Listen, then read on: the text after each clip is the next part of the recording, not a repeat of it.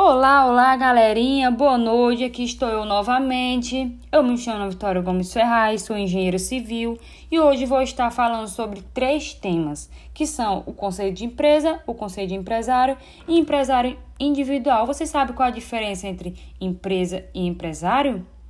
Eu vou estar começando a falar sobre o conceito de empresa, que ele está elencado no Código Civil e ele é definido no artigo novecentos e sessenta e seis, É, considera-se empresário quem exerce profissionalmente atividade econômica organizada para a produção ou a circulação de bens ou de serviços.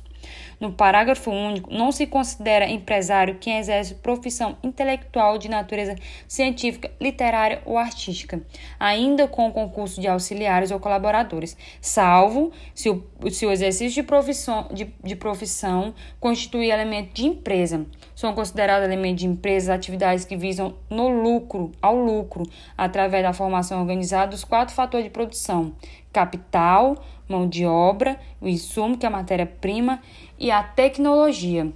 Desse modo, para se enquadrar como empresário, são necessários os seguintes requisitos, que são três, que são atividade econômica, profissionalidade e organização. A atividade econômica, ela visa o lucro e assume os riscos da produção. Atividades sem fins lucrativos não se enquadram como empresárias. As exceções ao enquadramento como empresário são, são quatro. A profissão intelectual de natureza científica, literária e artística, como foi dito no começo, a sociedade de advogados, a terceira que é a cooperativas e a quarta que é as rurais.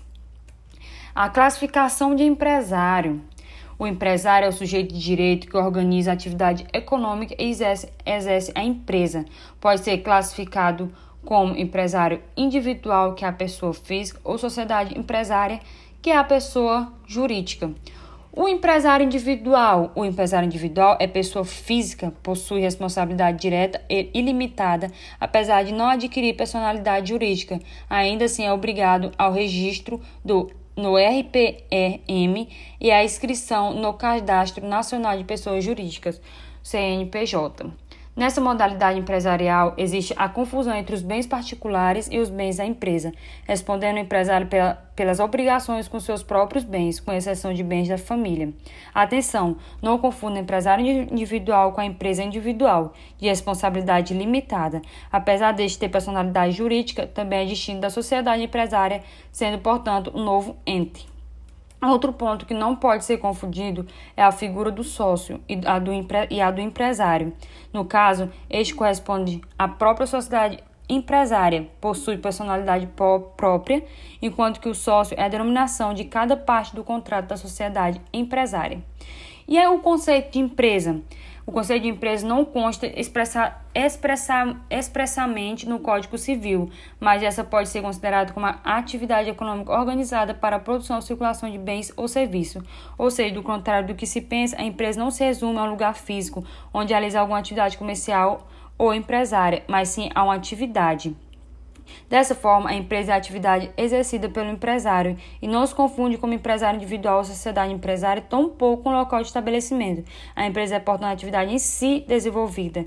Então, galera, resumindo tudo que foi dito aqui, eu acho que falei até demais, não é mesmo? Então, só resumindo rapidamente, empresário é o que exerce profissionalmente a atividade econômica organizada. Então, empresa é a atividade econômica organizada de produção ou circulação de bens ou serviço. Boa noite, galerinha. Obrigado por estar me escutando até aqui. Tchau, tchau. Espero que vocês tenham entendido meus três temas e boa noite. Boa tarde, boa tarde, meu povo. Eu sou Ana Vitória Gomes Ferraz, sou estudante de Engenharia Civil e estou novamente aqui para falar para vocês hoje sobre um tema que é o deveres do empresário. É, vocês sabem quais as obrigações do empresário?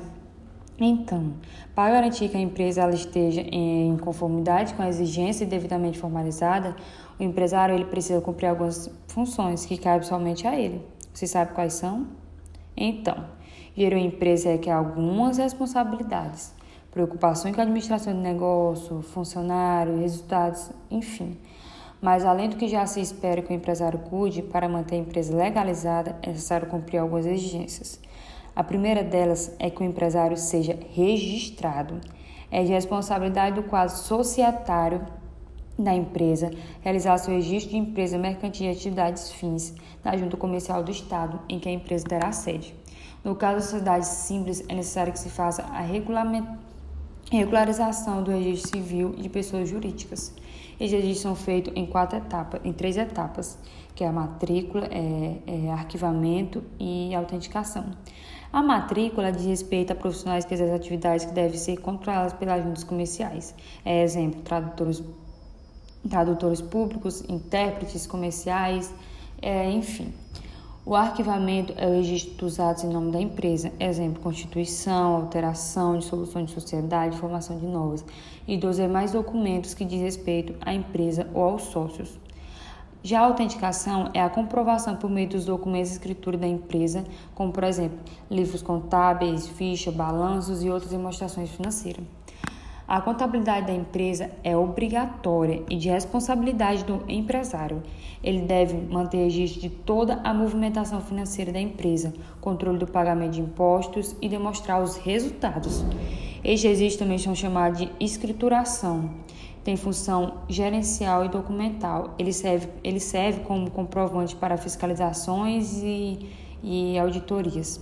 E para garantir a contabilidade de forma correta, o ideal é contratar profissionais ou empresas especializadas.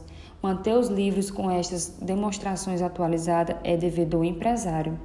É obrigatório que este livro tenha todas as informações contábeis, como é, registro contábil de todas as movimentações diárias da empresa, registro de duplicadas é, para os que emitem duplicata mercantil ou de prestação e serviço.